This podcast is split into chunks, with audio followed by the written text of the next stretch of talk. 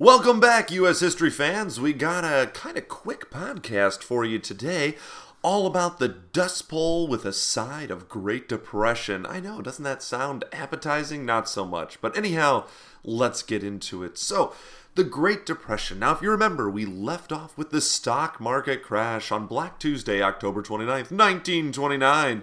So, the Great Depression officially started on that day, and it lasted basically from October 29, 1929, until the United States entered World War II. Now, some people might argue that it started a little bit earlier with the Farmers' Depression stuff, but for the most part, it is generally historically accepted that it went from 1929, end of October 29, 1929, to World War II D Day. All right, so we're going to talk about the kind of what caused it. Now, the obvious thing of what caused it was that stock market crash, but there were a lot of different reasons why that stock market crash kind of was the, the, the tipping point. There was a lot of other things that kind of were set up to make this big fall.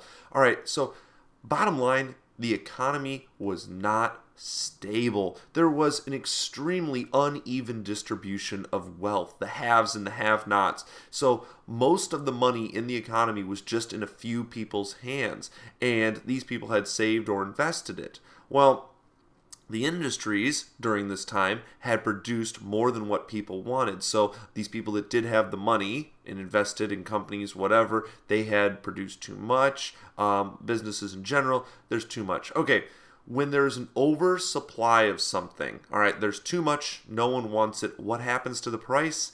It goes down. All right, think of it like uh, two for one deals, or like if you go to like a Kroger and they have the manager special and stuff. It's you know it's kind of the clearance rack. It's something that is going to expire, you know, go bad. They're gonna have to throw it away, so they discount it to try to get rid of it. Well, that's what's going to happen here. These businesses, they've produced too much of stuff, so prices start to go down. Now, I know what you're thinking. Well, that doesn't sound too bad or anything like that. But for people, in order to make more money during this time, they decided, well, gee, my product is selling for less. I better sell more of my product in order to make more money or to cover up my losses. Well, that's not a sustainable, you know, business model. So a lot of the farmers during this time were selling more and more and more to try to make up for their profits. But by selling more and more and more, they're flooding the economy with supply. And with too much supply, their prices keep going down. So the farmers take out more loans to get more land so they can make more of the product and then they can sell more and then try to make the same amount of money that they had the previous year. So this is not sustainable. And that's sometimes why we get that kind of the farmers' depression started before the Great Depression started. Now, modern day, we have the government actually regulates a lot of what uh, farmers produce and how much they produce, and you know, it's it's not like true, you know, like oh my gosh, that sounds communist. The government telling us what to do. It's not quite like that. They give uh, tax incentives for people to follow like certain guidelines and and whatnot, but it's not mandatory. It's just like hey. We'll pay you a thousand dollars if you don't plant corn this year. You can plant anything else you want. Just if you don't plant corn, we'll give you a thousand bucks for the sake of argument. All right, so know the, the economy is just not sustainable in that respect. Now we also have this thing called over speculation, where those people who are, are buying too much, that whole buying on mark uh, on margin. So people bought stocks with borrowed money, that buying on margin thing. So that's not going to end well, as we know from our last unit. Um, collateral, which allowed people to buy more with money they didn't really have. Like, here, have my house. If I don't pay back, take my house. So now the people lose all that money and they lose their house. So that's another thing that's not going too well. The government um, didn't do the best of things when it came to certain policies. For instance, in the 1920s, the Federal Reserve, uh, which regulates a lot of money and how much money is in circulation and whatnot, they cut interest rates in order to spur economic growth.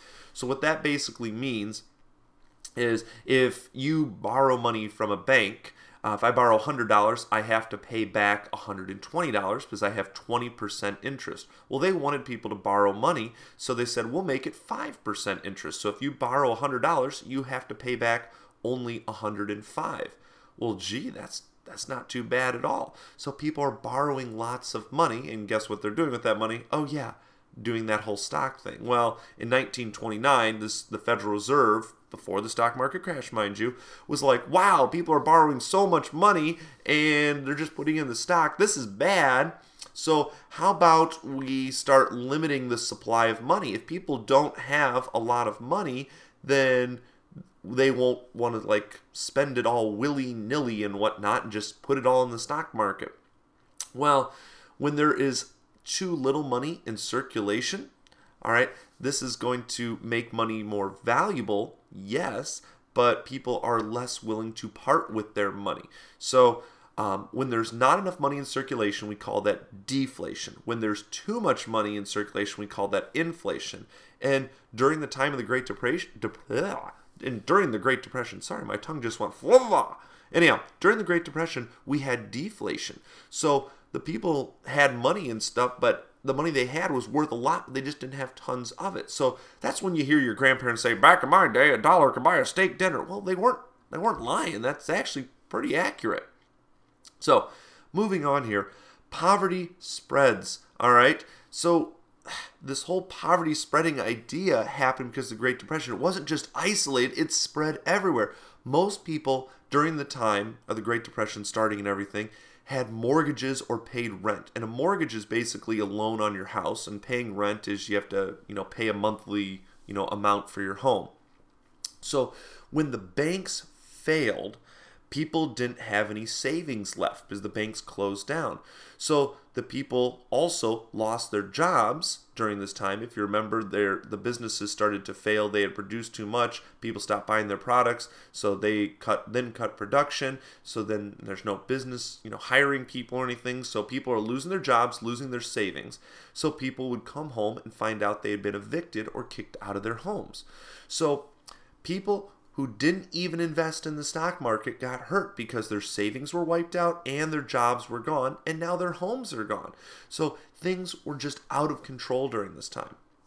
And the Great Depression spread to all levels of society. That's why I started this little talk with poverty spreads. And by 1933, there was around 25% unemployment. I believe at the height it was 26.5%, but we'll say 25 just for the sake of argument. And if you remember, I've mentioned this before, the people who did have jobs, they either were part-time or their wages were cut. So now that all these people are homeless, they have to find somewhere to live and you know on the streets and so forth and the people who are on the bottom of the economic ladder just got hit the hardest. New York City, for example, had 15,000 homeless. And these homeless people uh, started to live in little shanty towns that they built out of basically anything they could find, uh, commonly tar paper, cardboard, scrap metal, you name it. And they named these little shanty towns Hoovervilles.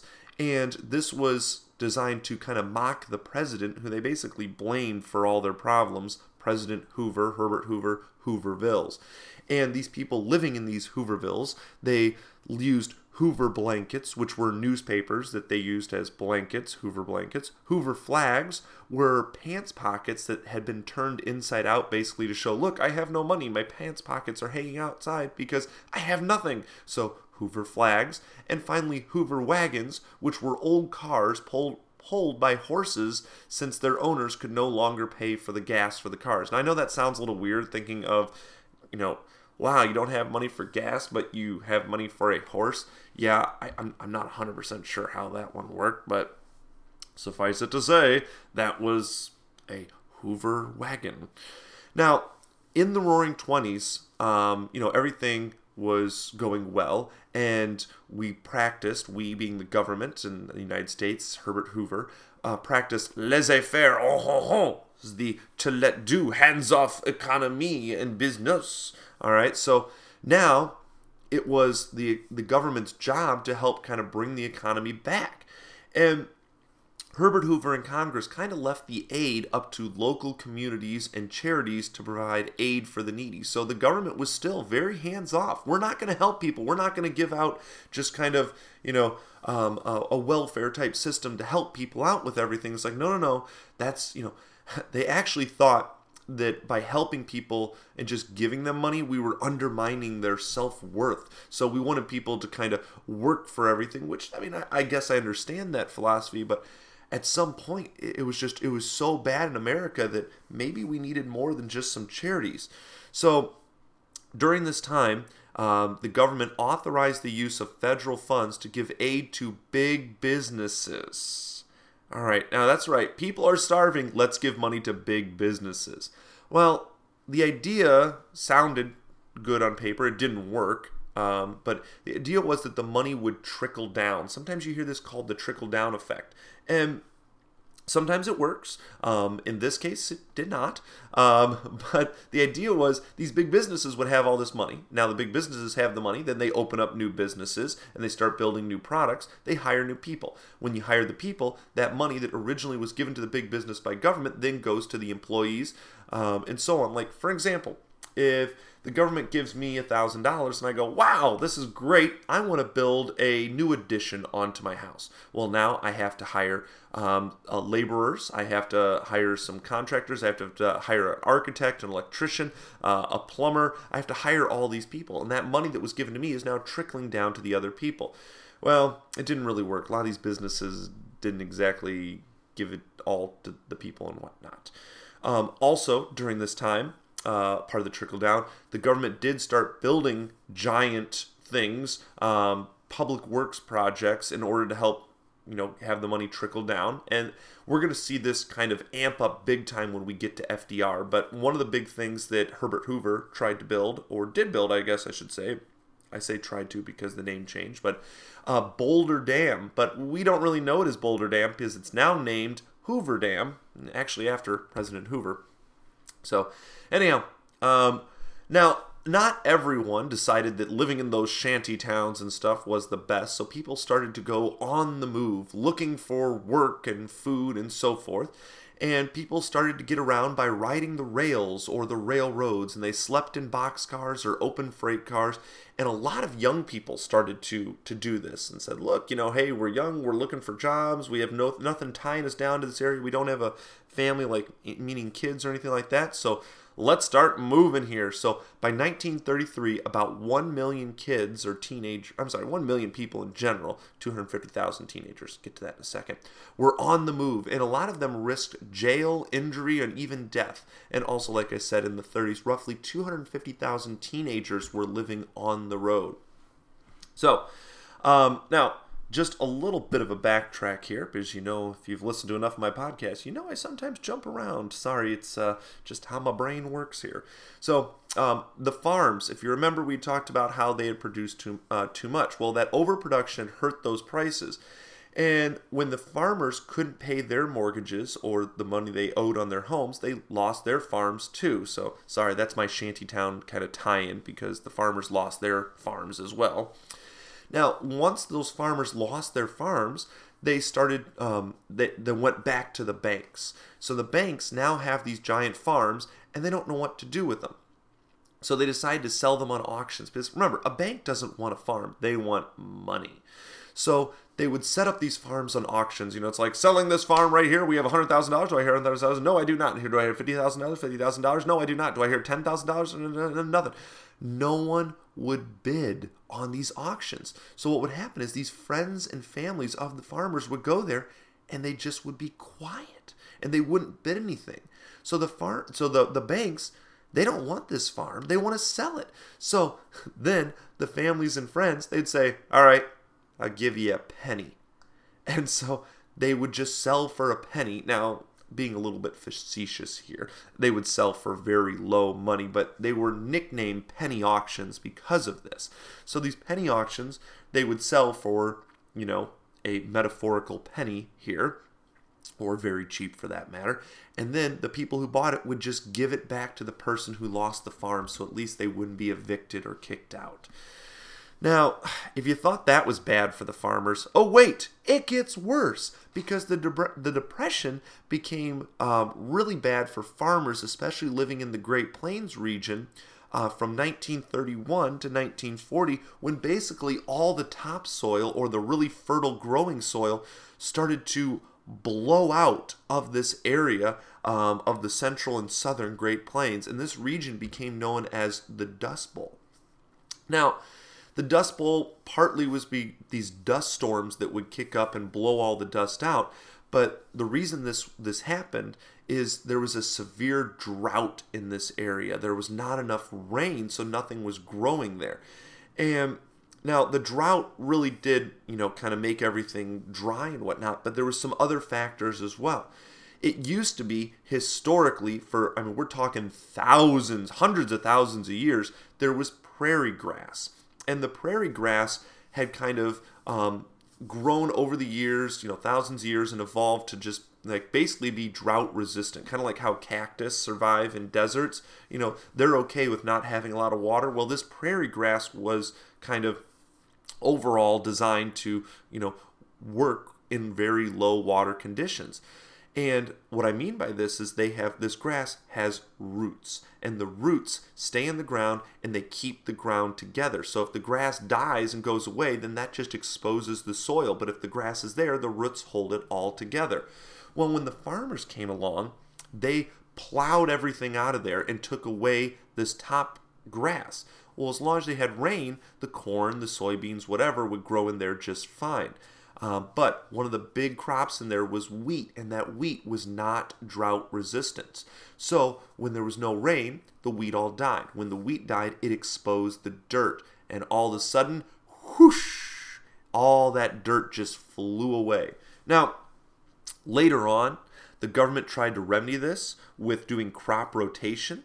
And the idea of crop rotation, a systematic approach to deciding which crops to plant, and that helps to manage soil fertility. So hopefully that doesn't like happen. But a drought like this, I mean, it doesn't matter how much crop rotation. That it's just a terrible drought. Now, modern day in the Great Plains, there's an aquifer or like underwater, underground water reserve that we use and we tap into. But back then, they just they didn't even really know it was there or how to tap into it. So these storms just picked up all the soil and just blew it all the way across um, you know, from the Great Plains region all the way to New York City and Washington D.C. I mean, these people in D.C. and and uh, in New York City, I mean, every like the skies are literally darkened because of all the dust that is coming from the Great Plains. I mean, hundreds of you know thousands of miles away. And the most severe of these dust storms were called black blizzards. And it was just, you know, I mean, some of it was even settling out in the middle of the ocean. And uh, I, I forget how many dump trucks worth of, of soil that we lost, but it was the equivalent. You know, you could have dump trucks loaded up with all this dirt and it would circle all the way around the earth. I, I think it was multiple times, but just ridiculous amounts of dirt.